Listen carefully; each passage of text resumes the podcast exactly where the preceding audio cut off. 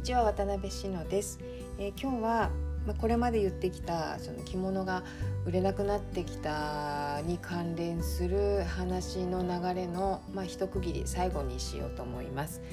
えー、まあ着物がたくさん売れていた時代はそれはそれとして、まあ、今の方が、まあ、適正なんじゃないかっていう話をしてきてはいるんですけれどもうーんただ一つすごく残念なのはやっぱりたくさん売れていたからこその、えー、技術の発展があり、えー、システム仕組みの構築があったんだと思うんですよね。あのまあ私一人でこれは考えたことじゃなくていろいろな方のお話を聞いたり読んだりしてそう思うんです。あのそのそういった背景がなければ絶対に成し得なかったものっていろいろあるんだなだろうなと思うんですよね。でうんそのまあ量産できなくなってきた現代においてやっぱり失われるものっていうのはどうしてもあると思うんです。それはあ残念なことではあるしもちろんあの素晴らしいものとか美しいものは残していきたいと思うんですけどね。でまあ、一番は多分やっぱり技術力ですよね。あプロとしての仕事量のところでもちょっと触れていてそれと共通してくるんだけどやっぱりプロって圧倒的なその仕事の量っていうのがありますよね。で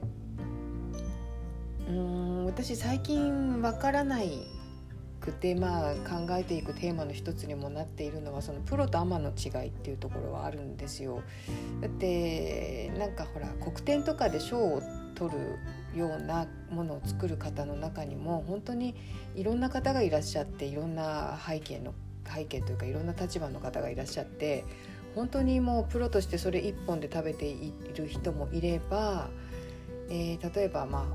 あ北海道の方なんかもねあの大学で教えている先生が出品しているっていうか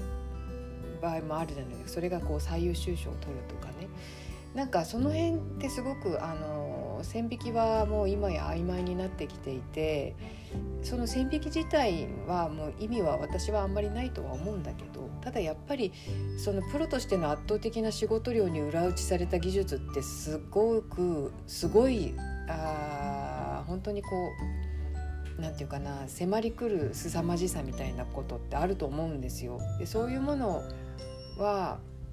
何て言うかな私も無理かもしれないけど目指したいところでもあるしあのそのプロかアマかみたいな議論ではなくねそれとはまた全然違うところでそういう技術を技術力を身につけたいなっていう気持ちはもちろんあるんですよ。ただ一方でそういったねあの年間にその1本しか例えばなんだけど年間1本しか生産しないけどもものすごいそれにもう全ての力を注ぎ込むことができできてその年1年の1本この1本っていう素晴らしさっていうのもあるのかなっていうふうにも思うんですよ。それはもうなんかあの量産でプロとしての技術力に裏打ちされたものとはまた別のね意味の凄まじさがあると思うんですよね。だからまああの作り手が何に重きを置いてどこを目指すのかっていうとこがやっぱり問われてくんだろうなと思うんだけどまあ最初に言ったようにその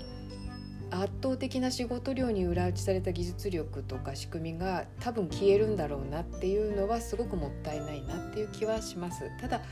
そうではあってもうんその時代に作ってくれたものが今もあったり、まあ、その時代に生きていた方がまだ